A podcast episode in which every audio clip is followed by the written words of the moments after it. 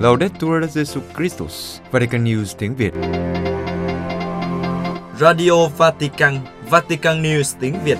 Chương trình phát thanh hàng ngày về các hoạt động của Đức Thánh Cha, tin tức của Tòa Thánh và Giáo hội Hoàn Vũ được phát 7 ngày trên tuần từ Vatican và Roma. Mời quý vị nghe chương trình phát thanh hôm nay, thứ ba ngày 20 tháng 6 gồm có Trước hết là bản tin Kế đến là mục Nền Kinh tế Francisco. và cuối cùng là gương chứng nhân. Bây giờ kính mời quý vị cùng Văn Cương và Xuân Khánh theo dõi tin tức. Đức Thánh Cha nhắc rằng các nhà báo không được đưa tin giả và hùng biện kiểu hiếu chiến.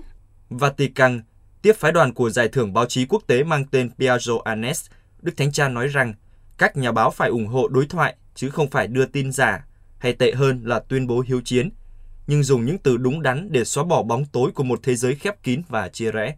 Trong bài diễn văn soạn sẵn trao cho những người hiện diện trong buổi tiếp kiến, Đức Thánh Cha đã nhắc nhở các nhà báo về vai trò quan trọng của họ trong việc thông tin và giáo dục các thế hệ tương lai một cách có trách nhiệm và đạo đức.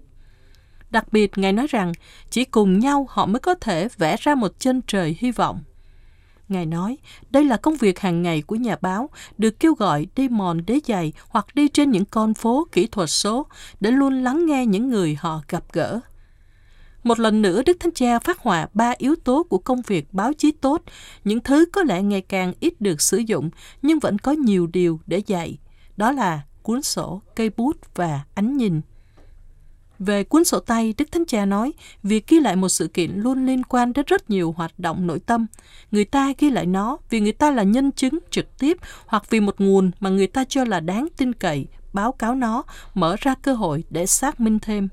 Do đó, cuốn sổ tay nhắc nhở chúng ta về tầm quan trọng của việc lắng nghe, nhưng trên hết là để bản thân cảm nhận bởi những gì xảy ra. Ngài nhấn mạnh, nhà báo không bao giờ là một kế toán viên của lịch sử, mà là một người đã quyết định trải nghiệm những tác động của lịch sử bằng sự tham gia với lòng trắc ẩn.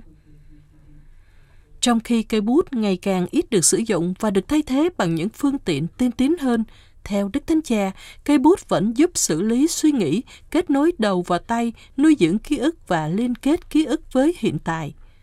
Cầm cái bút trong tay sau khi kiểm tra chi tiết, sàng lọc các giả thuyết, tái tạo và xác định từng bước một. Trong hành động thiêu dịch này, trí tuệ và lương tâm hành động cùng nhau chạm vào các hợp âm cuộc sống của một người. Ngòi bút vì thế gợi lại hành động sáng tạo của các nhà báo và những người làm công tác truyền thông, một hành động đòi hỏi họ phải đoàn kết tìm kiếm sự thật với sự ngay thẳng và tôn trọng của con người, đặc biệt là tôn trọng đạo đức nghề nghiệp, giống như Biagio Agnes đã làm. Đức Thánh Cha nói tiếp, cuốn sổ và cây bút chỉ là phụ kiện nếu thiếu cái nhìn vào thực tế, cần một cái nhìn thật sự, không chỉ là cái nhìn ảo. Ngài mời các nhà báo suy nghĩ về hiện tượng đáng buồn của tin tức giả mạo, luận điệu hiếu chiến hoặc bất cứ điều gì thao túng sự thật. Và Ngài nhắc nhở cần có một cái nhìn cẩn thận về những gì đang xảy ra để giải đáp ngôn ngữ và thúc đẩy đối thoại. Kết thúc bài nói chuyện, Đức Thánh Cha khuyến khích những người hiện diện trong cuộc tiếp kiến tiếp tục cam kết thúc đẩy các sáng kiến văn hóa để hỗ trợ việc phổ biến thông tin chính xác, giáo dục và đào tạo các thế hệ trẻ. Nữ tu Elisa Martinez, người mẹ khiêm nhường của người nghèo, được phong chân phước. Nước Ý, ngày 25 tháng 6 vừa qua, tại đền thánh Đức Mẹ ở Leuca, Đức Hồng Y Marcello Semeraro, Tổng trưởng Bộ Phong Thánh, với tư cách là đại diện của Đức Thánh Cha, đã cử hành thánh lễ tuyên phong chân phước cho nữ tu Elisa Martinez, người đã dành các cuộc đời để yêu thương những người nghèo và các bà mẹ đơn thân. Sơ Martinez sinh tại Galatina, nước Ý, vào ngày 25 tháng 3 năm 1905, được thúc đẩy bởi lòng bác ái của Chúa Kitô và bởi tấm gương của mẹ Maria hành động giúp đỡ người chị họ Elizabeth. Sau khi thành lập dòng nữ tu Đức Mẹ Leuca vào năm 1938, Sơ đã cùng các nữ tu của dòng đi đến những vùng ngoại ô của cuộc sống trên thế giới, chăm sóc nhiều thành phần các anh chị em, từ những người thấp bé nhất đến những người nổi tiếng nhất. Sơ qua đời năm 1991, để lại di sản vĩ đại gồm 65 cộng đoàn tu trì ở 11 quốc gia với 630 nữ tu, những người đã truyền bá đặc sủng của dòng với lòng trung thành không thay đổi. Sir Martinez vốn là người yêu thương trẻ nhỏ và cũng rất gần gũi với các bà mẹ, nhất là những người được gọi là các bà mẹ đơn thân. Phép lạ đã xảy ra khẳng định rằng từ thiên đàng Sơ vẫn tiếp tục bảo vệ giá trị của sự sống từ khi thụ thai, chăm sóc các bà mẹ và những đứa con bé bỏng của họ. Bé gái được cứu sống hiện mới tròn 5 tuổi, nhờ lời truyền cầu của Sir Martinet, bé cũng hiện diện trong thánh lễ tuyên phong chân phước. Bé được chữa lành khi còn trong bụng mẹ, khỏi chứng huyết khối và tắc hoàn toàn động mạch rốn trái của thai nhi, với chứng nhồi máu nhau thai lan rộng và những thay đổi đa dạng của dung mao do thiếu oxy máu, và thai nhi chậm phát triển trong tử cung. Trong bài giảng thánh lễ, Đức Hồng Y nhắc lại lời của Tân Chân Phước Martinez. Tôi muốn mở rộng trái tim mình để đón nhận tất cả mọi thụ tạo sống rải rác khắp mọi nơi trên trái đất, đặc biệt là những người thiếu thốn và bị gạt ra bên lề xã hội nhất. Đức Hồng Y cũng nhấn mạnh rằng khiêm nhường là nhân đức tiêu biểu nhất trong cuộc đời của Tân Trần Phước. Thật vậy, sự khiêm tốn là chất kết dính mà mẹ Martinez dùng để xây dựng tòa nhà thiêng liêng của mình, để mẹ làm mọi việc với niềm vui mà không mong đợi sự đền đáp hay đánh giá cao của con người và ngược lại chấp nhận những sỉ nhục mà chính việc phục vụ tha nhân đòi hỏi. Từ đó nảy sinh động lực hướng tới những người khiêm hạ, nghèo khó, bệnh tật và đau khổ. Kết thúc bài giảng, Đức Hồng Y nói rằng lễ tuyên phong trần phước cho mẹ Martinez có thể trở thành một tín hiệu, một lời kêu gọi, một lời mời khẩn thiết nên thánh. Giáo hội ở Seoul cầu nguyện cho sự hiệp nhất trên bán đảo Triều Tiên. Hàn Quốc, Chủ nhật 25 tháng 6, Giáo hội Hàn Quốc cử hành Ngày Toàn quốc cầu nguyện cho hòa giải do Hội đồng Giám mục Hàn Quốc thiết lập năm 1965 để kỷ niệm ngày 20 tháng 6 năm 1950, ngày bắt đầu cuộc chiến giữa Bắc Hàn và Nam Hàn. Ngày kỷ niệm năm nay được cộng đồng công giáo đặc biệt cảm nhận vì nó trùng với dịp kỷ niệm 70 năm kết thúc chiến tranh kéo dài 3 năm cho đến ngày 27 tháng 7 năm 1953, ngày ký kết hiệp định đình chiến phân chia đất nước thành hai quốc gia với một khu phi quân sự dọc theo vĩ tuyến 38. Ngày Chúa nhật cầu nguyện đã được bắt đầu trước đó với các sáng kiến khác do Ủy ban Hòa giải Quốc gia của Hội đồng Giám mục Hàn Quốc tổ chức trong suốt tháng 6. Từ năm 1953, các tín hữu miền Nam cầu nguyện cho anh em miền Bắc. Cha Sebastiano Rebecciani, cha phó nhà thờ chính tòa Seoul chia sẻ, phải nói rằng đất nước vẫn còn chia rẽ và trong lương tâm của người công giáo, việc cầu nguyện cho những người anh em Bắc Hàn đang chìm trong bóng tối vì họ cũng bị tước quyền tự do tôn giáo là một nhu cầu rất chân thành kể từ năm 1953. Cha Rebejani cho biết có nhiều sáng kiến ở các cấp giáo phận biên giới, đặc biệt là với những khoảnh khắc cầu nguyện liên quan đến các tín hữu đã chạy trốn khỏi Bắc Hàn. Vì vậy, có cả một phong trào đang thúc đẩy hòa bình. Giáo hội Hàn Quốc tham gia vào tiến trình hòa giải khó khăn với việc tuyên bố tha thứ, trong khi Hội đồng Giám mục cố gắng thúc đẩy đối thoại giữa các bên và tổ chức một diễn đàn hòa bình hàng năm ở Seoul và mời các nhà lãnh đạo của các quốc gia bị chia rẽ. Vatican tổ chức hội thảo về kinh tế ở Trung Quốc và Ấn Độ. Roma trong hai ngày 27 và 28 tháng 6, Hạnh Lâm Viện Tòa Thánh về Khoa học Xã hội tổ chức hội thảo đối thoại giữa các nền văn minh về công ích, tập trung vào nền kinh tế của Trung Quốc và Ấn Độ. Giáo sư Ricardo Bosso, thành viên của Hàn Lâm Viện Tòa Thánh về Khoa học Xã hội và là một trong những người tổ chức sự kiện cho biết, một nhóm các nhà tri thức gồm triết gia, luật gia và kinh tế gia của châu Âu, châu Mỹ, châu Úc, đặc biệt của Trung Quốc và Ấn Độ sẽ tập trung tại Roma để thảo luận về các mục tiêu phát triển do Liên Hiệp Quốc đặt ra và về những thách đố của thế giới ngày nay, bắt đầu từ cái nhìn của Trung Quốc và Ấn Độ là hai quốc gia trong số các quốc gia có mức tăng trưởng kinh tế mạnh trên thế giới. Vì thế, mục tiêu là giúp hiểu Trung Quốc và Ấn Độ từ quan điểm của họ.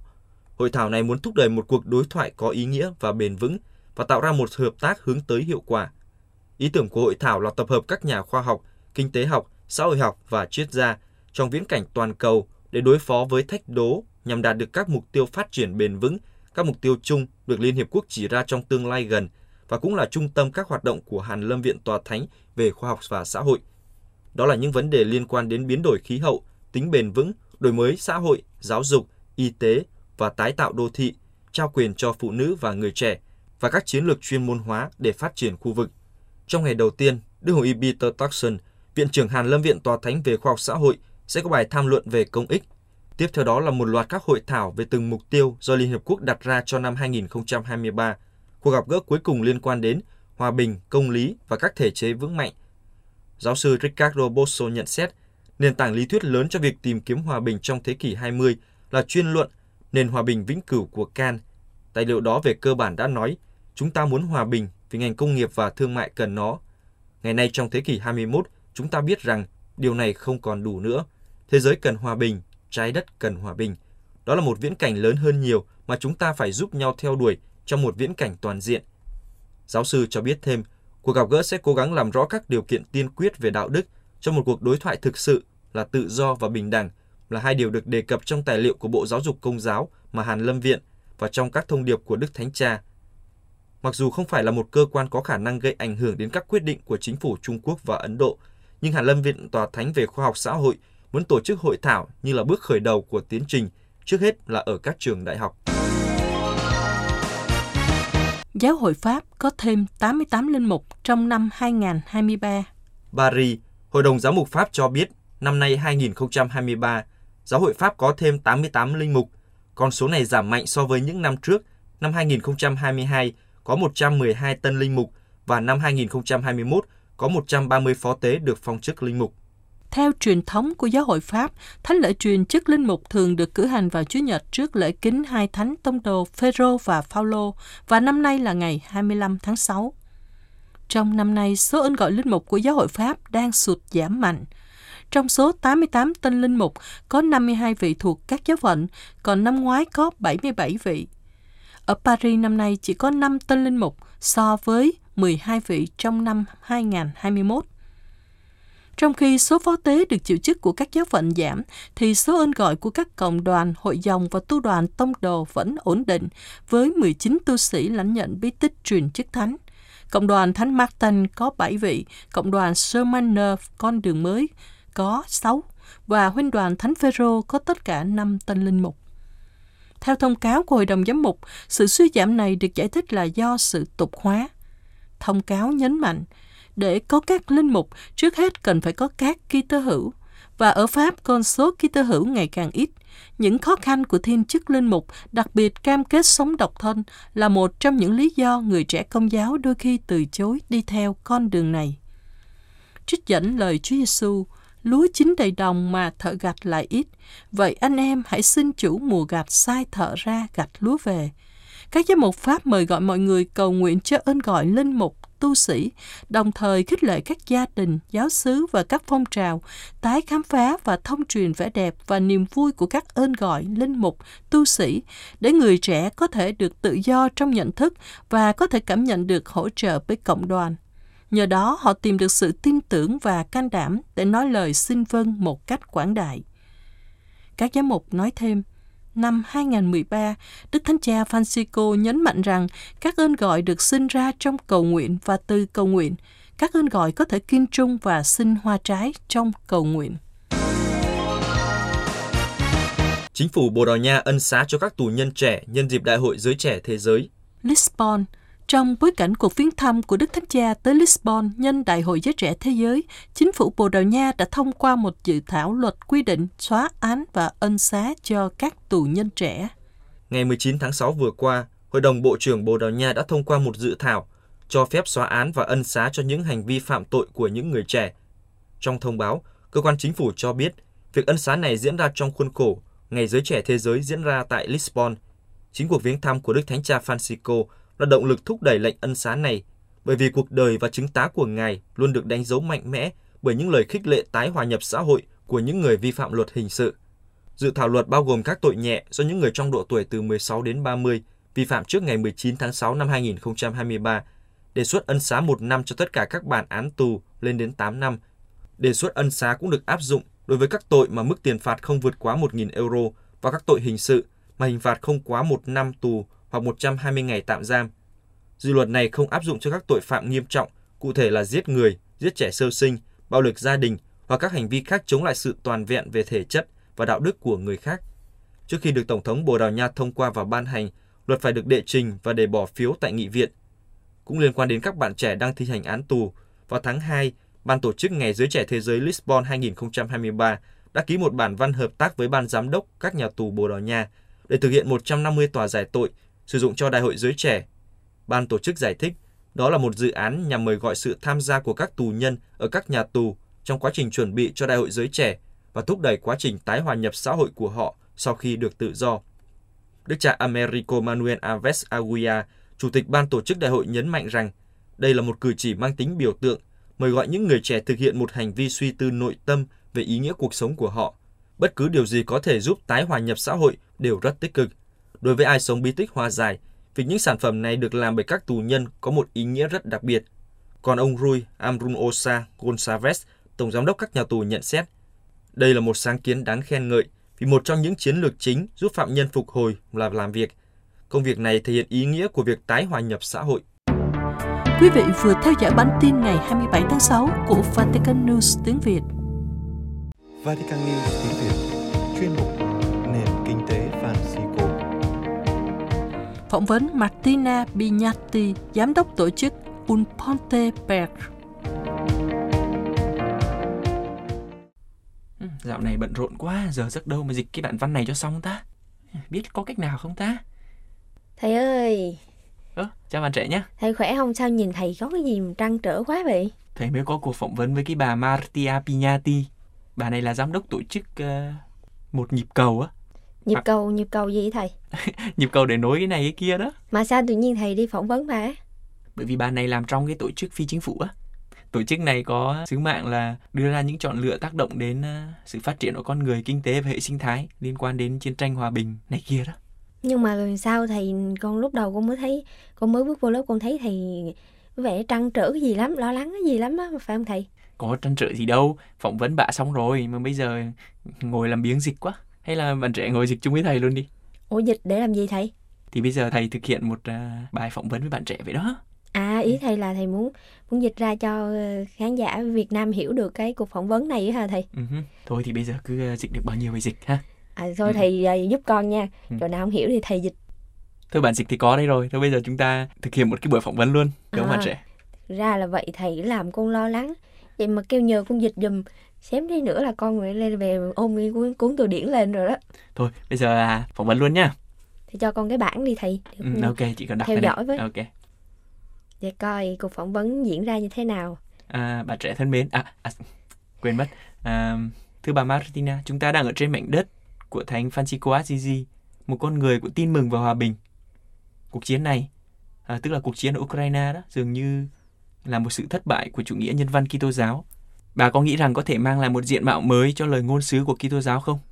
Phải chăng là các sách tin mừng chỉ là một chân lý mang tính tôn giáo hay cũng có thể là nguồn cảm hứng cho một sáng tạo có tính chính trị mới trong việc giải quyết các xung đột một cách bất bạo động chăng?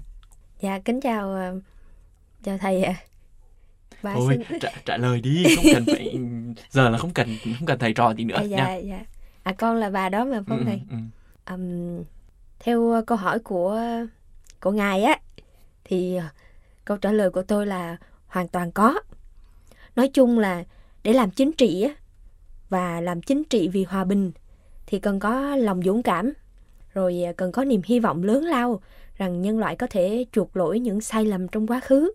Khỏi những lựa chọn vì lợi ích cục bộ thay vì lợi ích chung. Một sự tin tưởng vào nhân loại, vào khả năng của con người trong việc xây dựng một tương lai khác nè, dựa trên sự tin tưởng liên đới và hợp tác giữa các dân tộc đòi hỏi phải có niềm tin nữa không hẳn là niềm tin vào tôn giáo mà niềm tin lớn lao vào ý chí xây dựng tình đoàn kết giữa các dân tộc vượt qua cái vết nứt chiến tranh đó đó là vấn đề niềm tin trong một quan điểm lịch sử Rõ ràng là nhiều nhà lãnh đạo đấu tranh bất bạo động tìm thấy sức mạnh trong đức tin. Vì vậy vào lúc này á, sức mạnh của giáo hội và của những người trẻ tuổi là nền tảng để thúc đẩy chính trị đến những lựa chọn khác nhau.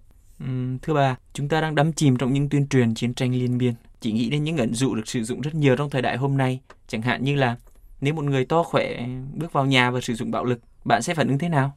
Và chúng tôi tự hỏi là đâu là lý do cho chủ nghĩa hòa bình và chủ nghĩa bất bạo động? Có thể thấy là hai cuộc chiến tranh thế giới này, rồi các trại tập trung do Thái hay là sự kiện nguyên tử ở Hiroshima đã dạy chúng ta điều gì? Liệu chúng ta lại đang quay trở lại hiện trạng của 80 năm trước chăng? Phép ẩn dụ về kẻ xấu bước vào nhà rất là phù hợp, nhưng mà đáng buồn thay. Có vẻ như ngay cả ở châu Âu và cả ở Mỹ nữa, việc biện hộ rằng có phải nhiều súng trong nhà để truy lùng kẻ xấu là một điều hiển nhiên không? Các cái vụ thảm sát mới nhất tại các trường học ở Mỹ á, và nhiều nước nữa đã cho chúng ta thấy ý nghĩa của việc lấp đầy các ngôi nhà bằng vũ khí. Về mặt an ninh tập thể. Ngày nay, trẻ em và con người nói chung có một lỗ hổng tâm lý rất là lớn, đã bị đại dịch làm trầm trọng thêm. Lỗ hổng này thúc đẩy ngày càng nhiều người tìm kiếm sự an toàn của họ khi mà họ sở hữu vũ khí chứ không phải là trong các mối quan hệ xã hội. Nhưng nếu một người tấn công tôi, tôi sẽ có rất nhiều cơ hội để sống sót đó chứ. Nếu mà tôi có thái độ không làm người đang tấn công tôi hoảng sợ. Và điều này cũng có thể thể hiện rõ trong chiến tranh. Nếu một người có vũ trang đi vào bệnh viện giả chiến vì anh ta đang tìm kiếm ai đó, điều tốt nhất nên làm là tránh xa người đó, không đến gần anh ta, không khiến anh ta cảm thấy bị đe dọa. Điều này không phải vì chúng ta tốt lành, nhưng là để bảo vệ cuộc sống của mọi người, của chúng ta và của người khác nữa. Thái độ bất bạo động này là lý trí, là sự kiềm chế cảm xúc, vốn có ý chí cắt ngang vòng xoáy bạo lực và lúc này dường như thoát khỏi những lập luận thông thường. Ừ, bà có thể đưa ra một cái ví dụ cụ thể hơn không? Có lẽ chúng ta có thể bắt đầu từ những tình huống thực tế của cuộc sống hàng ngày và rút ra những thông điệp xác đáng cho những vấn đề chính trị. À, chúng ta hãy quay trở lại với việc sử dụng phép ẩn dụ nha. Ví dụ có những người thuộc phong trào bất bạo động tuyên bố trên Facebook rằng Tổng thống à, Draghi là Tổng thống Ý á, nhiệm kỳ từ năm 2021 đến 2022 đang gửi những thông điệp giáo dục nguy hiểm cho các trẻ em. Khi là để giải thích về cuộc chiến á, ông sử dụng phép ẩn dụ về một đứa trẻ cần được giúp đỡ để đáp trả bằng bạo lực với một kẻ mạnh sức đã tấn công đứa trẻ. Nhưng mà tất cả chúng đều biết rằng nếu chúng ta thấy một người đàn ông to lớn tấn công một cậu bé, điều tốt nhất nên làm là không ném dao vào kẻ ấy để tự vệ mà nên gọi cảnh sát. Về những điểm này á, chúng ta phải cam kết rõ tất cả các lý do tại sao hòa bình là một lợi ích cũng thông qua các lựa chọn chính sách kinh tế. Bằng cách này thì việc đạt được các thỏa thuận hòa bình sẽ có lợi hơn cho tất cả mọi người đấy. Còn những cuộc xung đột đẫm máu của các thế kỷ trước á, cũng như những cuộc xung đột đầu thế kỷ này á, lẽ ra phải dạy chúng ta rằng thật là không may trong các tội ác chiến tranh, các vụ thảm sát, vi phạm luật nhân quyền đều do tất cả các bên tham gia xung đột gây ra, chứ không phải chỉ một bên đơn lẻ, không bao giờ có đội quân tốt, không bao giờ có điều đó. Và một điều nữa, chiến tranh có những tác động nghiêm trọng và điều này là hiển nhiên khi một cuộc chiến cũng trở thành phương tiện truyền thông. Điều đáng báo động cho các chính phủ và dư luận thường không lưu tâm đủ đến điều này. Điều này thật là đáng buồn. Đây là lý do mà tại sao nền kinh tế Francisco thảo luận về chiến tranh và hòa bình, cũng như tác động của những lựa chọn này đối với sự phát triển kinh tế và con người, cũng như sự cân bằng của các hệ sinh thái là cần thiết.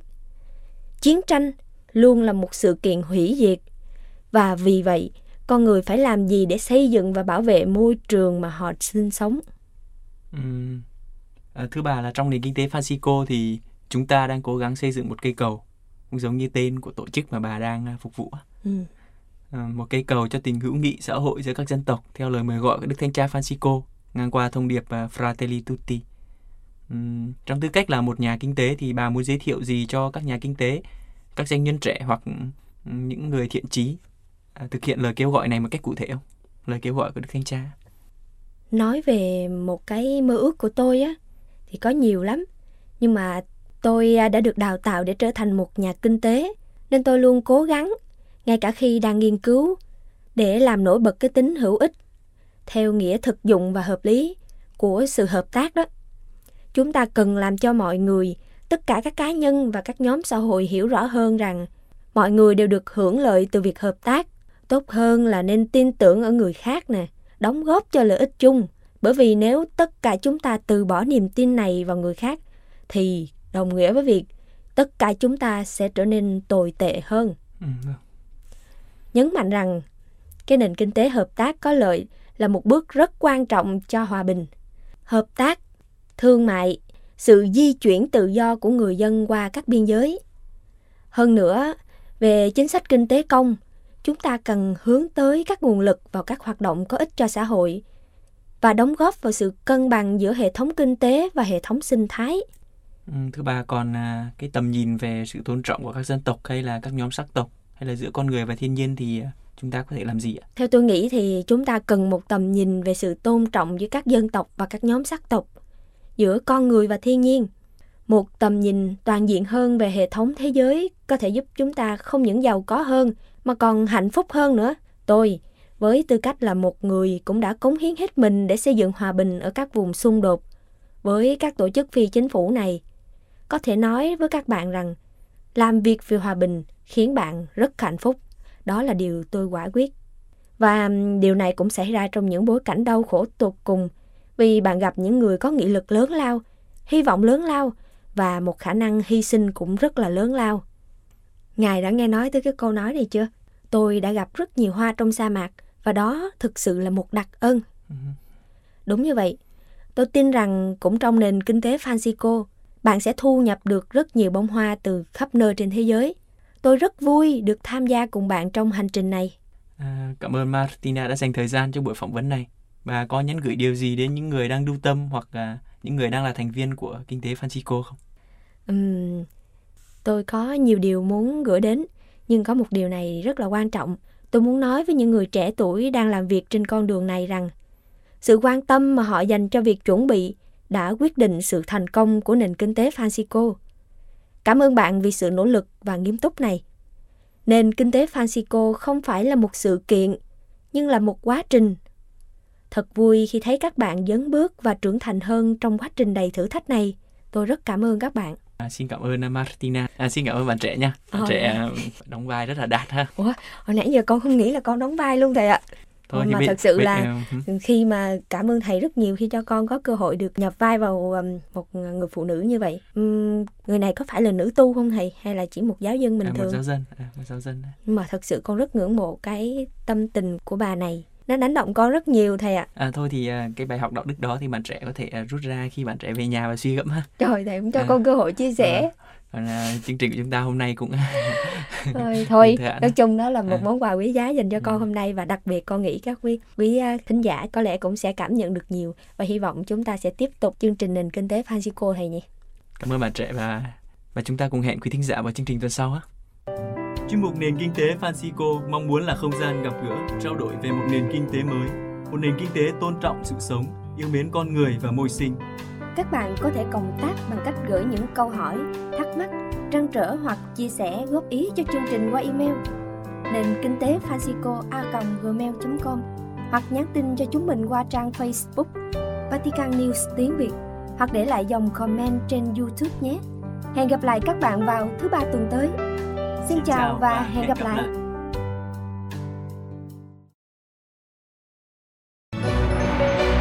Vatican News tiếng Việt Chuyên mục Gương chứng nhân Từ đời sống xa đoạn đến người bảo vệ sự sống của người dẫn chương trình truyền hình nổi tiếng Esteban Arce. được mọi người ca tụng nổi tiếng Esteban Arce, người dẫn chương trình truyền hình Mexico, đã sống trong ảo tưởng của chính mình, tự kiêu, xem thường người khác, đời sống tinh thần ngày càng xa suốt. Rồi một ngày kia tất cả đã thay đổi. Cuộc gặp gỡ đã làm cho ông trở lại một cách dứt khoát và hoàn toàn với đức tin công giáo trở lại với những giá trị mà ông đã nhận được từ tuổi thơ. Trước đây, ông dẫn chương trình chỉ đem lại niềm vui cho khán giả trong giây lát và đôi khi làm hại người khác. Nhưng nay, ông đầu tư sức lực dẫn chương trình tin tức. Trong chương trình này, Esteban bảo vệ giá trị sự sống của các trẻ em chưa chào đời, giá trị hôn nhân gia đình và hoàn thành sứ vụ mà Thiên Chúa đã trao phó cho ông. Ông cho biết, chính nhờ lời cầu nguyện của người vợ yêu quý và gia đình đã đưa ông trở lại với Chúa. Esteban được sinh ra, lớn lên và được giáo dục trong một gia đình công giáo.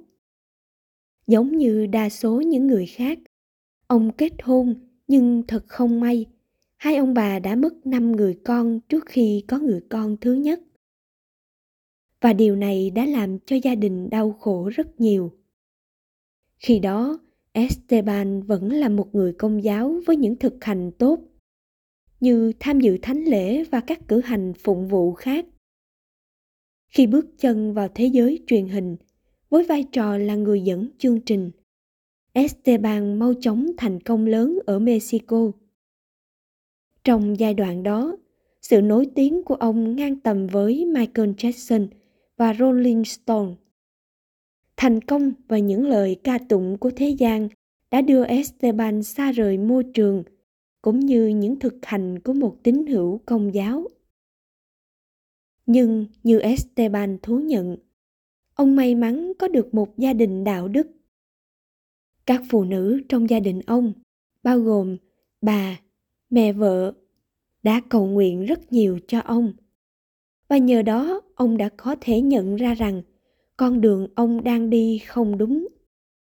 Ông nói khi còn đang ở trong lầm lạc, ông biết ông phải thay đổi, nhưng không biết phải làm sao. Tạ ơn Chúa, giờ đây ông đã thay đổi và có được những điều quý giá nhất, đó là gia đình. Ông chia sẻ, Hiện nay tôi là một người chồng và người cha bình thường. Một người cha có những sai lầm nhưng cũng không thiếu những điểm tích cực. Tôi luôn tìm kiếm Chúa, tìm kiếm sự thánh thiện của Chúa, điều mà tôi cần phải đạt đến. Khi tôi chuẩn bị đi tới vực thẳm của việc đánh mất giá trị của gia đình. Và gia đình có nguy cơ đi đến tan rã, thì có một sức mạnh nào đó đã kéo tôi lại. Tôi tin đó là sức mạnh lời cầu nguyện của những phụ nữ trong gia đình tôi. Tạ ơn chúa, tôi đã có thể thay đổi hướng đi. Và mỗi ngày cố gắng để trở thành người công giáo tốt hơn và kiên định với những gì tôi suy nghĩ và tin tưởng. Ma quỷ nói với tôi bằng ma túy, phụ nữ, rượu. Và tôi thấy tất cả những điều này. Tôi có thể rơi vào những cạm bẫy này trong bất cứ lúc nào và môi trường nào. Trong công việc, trên truyền hình, trong thế giới bóng đá, tôi thấy tất cả. Nhưng chúa có một con đường cho tôi và dẫn tôi đến đó đền thánh đức mẹ mễ du là một phần của sự thay đổi này. Đến một lúc, chúa đã chạm vào tôi trong lúc tôi và vợ tôi đi hành hương đức mẹ mễ du. Tôi đã được đánh động rất nhiều. Có cảm giác như có một điều gì đó vượt lên trên tôi và làm cho tôi nhận ra rằng chúng tôi đang tiến trên con đường này. Vì điều này, khi trở về, tôi đã thay đổi hoàn toàn từ một người dẫn chương trình giải trí đem lại tiếng cười. Nhưng chế nhạo và đôi khi gây đau khổ cho người khác. Tôi thay đổi chương trình với mục đích bảo vệ trẻ thơ và gia đình. Tôi đã gặp rắc rối khi làm điều này. Bị bạn bè xa lánh, từ người được yêu mến sang bị coi thường. Nhưng chúa đã ban cho tôi sức mạnh và sự khôn ngoan để có thể xoay sở tình hình và tiếp tục cầu nguyện để có thể vác thập giá mỗi ngày.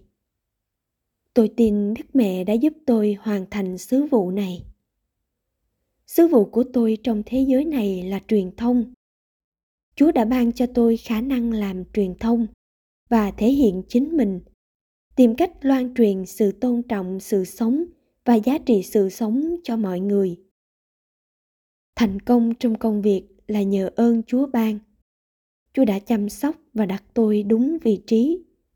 Tôi đã đón nhận sứ vụ này, và tôi là người hạnh phúc nhất trần gian này.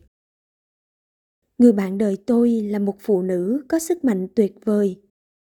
Điều này được thể hiện qua những sự trợ giúp hướng dẫn tôi. Nếu không có cô ấy, tôi không thể thay đổi cuộc đời.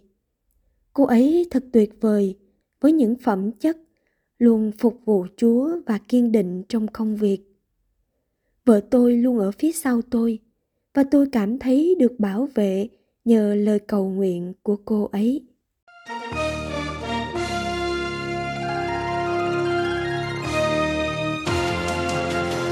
Cảm ơn quý vị đã chú ý lắng nghe chương trình Radio Vatican của Vatican News tiếng Việt. Xin Thiên Chúa chúc lành cho quý vị và toàn gia quyến. Laudetur Jesu Christus, ngợi khen Chúa Giêsu Kitô.